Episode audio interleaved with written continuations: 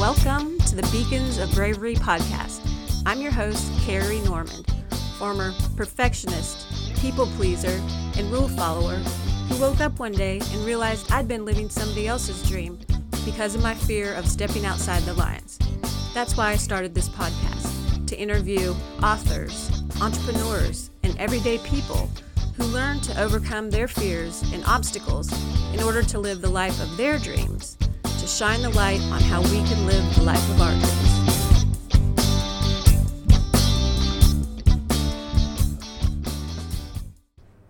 Welcome back to the Beacons of Bravery podcast. I'm so excited that so many of you are listening and have reached out to me and left ratings and reviews. I've had a few requests here lately to do another solo episode because you enjoyed it, and so that's what I'm going to do today, just share a couple of thoughts. But before I do, I wanted to give a huge shout out to my latest person who left a rating and review, and that was Jen Den forty-nine. She left a five-star review and titled it Brave, and it was really sweet. So keep them coming. It means a lot. That's how people find the show. And it lets me know that you all are enjoying what I do and are receiving the messages that uh, myself and my guests are bringing. Today, I wanted to talk about a metaphor for life, and it comes from running. I think I've mentioned before that I love to run, and there are so many metaphors for life that you can glean out of that. But this one, I hope, helps you, especially if you're facing a struggle right now and that it seems to be going so much easier for other people. A few weeks back, I went for a run by the river w- near where I live, and it's pretty much a north-south pathway. So it's like four miles one way, four miles the other way. Well, this particular day, it was very windy, and it was a north wind. So I got out of my car, and I realized I'm either going to have to start off by running against the wind, which will be really hard, um, or I could start off with the wind at my back, and it'll seem easy, but knowing that on the way back, it'll be not fun. So I chose to go against the wind in the beginning, and it was terrible. But it was interesting because as I was running along, I'd look at the faces of people running the other direction that as I was passing them, and they were just kind of perky and, you know, going real fast. And I felt like an ox, like literally plodding along, miserable. And I was kind of, you know, resentful of how easy it was for them. So then I get to the turnaround point, and then now I have the wind at my back, and it was so much easier. I mean, I was one of the persons that were jaunty and going along the way.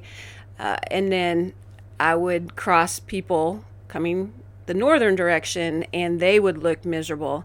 And I felt like telling them, you know, it's okay. It's going to get better. You're about to the turnaround point. Pretty soon the wind's going to be at your back.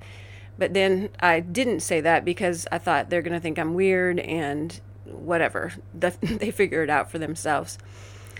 But here is where I kind of find the metaphor for life. We're, the wind is invisible.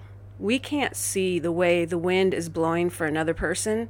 A lot of times if they're kind of negative and down and, you know, scowl on their face or leaving negative comments or ratings, they're running against the wind in their life. And, and you know, they don't see that the turnaround might be ahead, that if they just keep going and they reach a turnaround, then life will get a lot easier. And even that the wind that's blowing so strong, so we'll call these hardships in their life, when it flies at just the right angle, it can lift you up into flight. And you soar. So my message really is we all have wind. Not the bad kind. Well, we have that too. But let's just realize, one, to have empathy for the people around us who might be struggling more than we are. Or two, have empathy for yourself and realize that no matter how down you get, how hard it is to push forward, that the turn- turnaround might be just ahead, and then you could lift up into flight. So I hope that was helpful to somebody. Uh, I mean, I could use a million metaphors uh, as far as that's concerned. But I also kind of want to change gears here for my other thought of the day.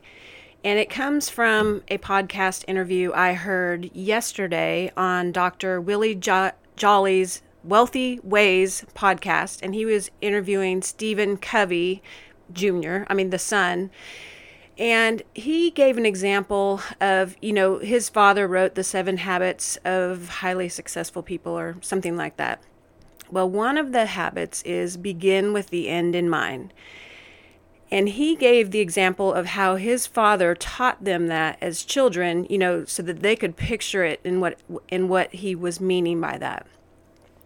So he brought his children out to a construction a construction site where they were going to build like a, a huge business building or something. And at the time he brought them out, it was only a big hole in the ground. And he said, "You see that hole there?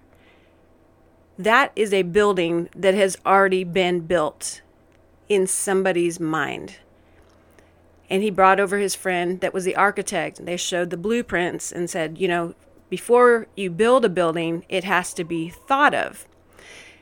Then he brought him back to the site eighteen months later, and there was the building just as it was in the blueprint. And really, to me, this means everything around us that you see, that you touch, that you feel was once in, in just somebody's mind. You know, everything came from a thought originally. I myself, I have an invention that I made in my kind of medical career because I was Googling what I needed to use as a training tool, and there was nothing on the market. So I started thinking and thinking and kind of playing around with it, and finally created the model that I needed to be able to train on, and then then got a patent for it, and then now am selling a few here and there, but uh, there's a lot of demand just looking for a manufacturer, but that's a whole nother story. But all that to say, anything in our lives, in our lives, if you think about your life, begin with the end in mind. What what do you see? What can what do you picture for yourself in the future? What is the life that you want to be leading? And then go back from there and try to develop the blueprint for it. Because, like I said, all thoughts, all things were once just thoughts. And thoughts are very powerful.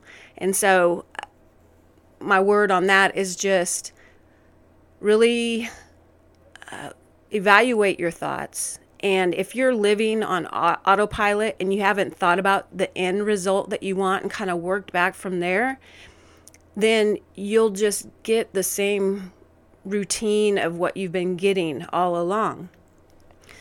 But if you think about the end goal and work back, then you can actually realize that.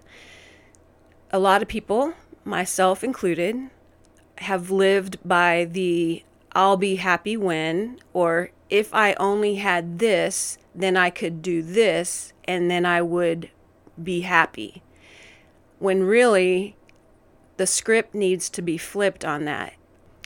Instead of living by the have, do, be mentality, once I have this, I'll do this, and so I can be this. It needs to be the other way around. Who do you need to be today that will allow you to do the things you want and then have the things you want? It, it's backwards. You be the person that you envision in the in the future. So I hope that helps. I hope it makes sense and that I'm not just rambling on. Um, and if so, I apologize. But the last thing I want to leave you with, since I kind of talked about um, the wind today in the beginning, is one of my favorite sayings, and it's an Irish blessing, and it says, "May the roads rise up to meet you. May the wind be always at your back. May the sun shine warm upon your face, and the rains fall soft upon your fields. And until we meet again, may God hold you in the palm of his hand."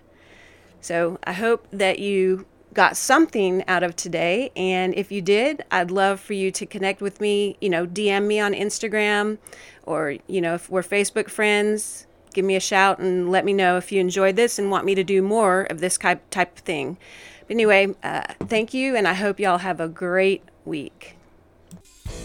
Thank you for listening to the Beacons of Bravery podcast. If you enjoyed the show, I would love it if you would go and rate and review the show, and also share it with somebody who you think would benefit from listening to the message. I would also love to connect with you on Instagram, or you can email me at beaconsofbravery at gmail dot com. I hope something that you heard today will help you go out and live a more joy-filled, inspired life. Don't keep playing it safe. Be brave today. And of course, a huge shout out to Steve Denny for providing the music for this podcast.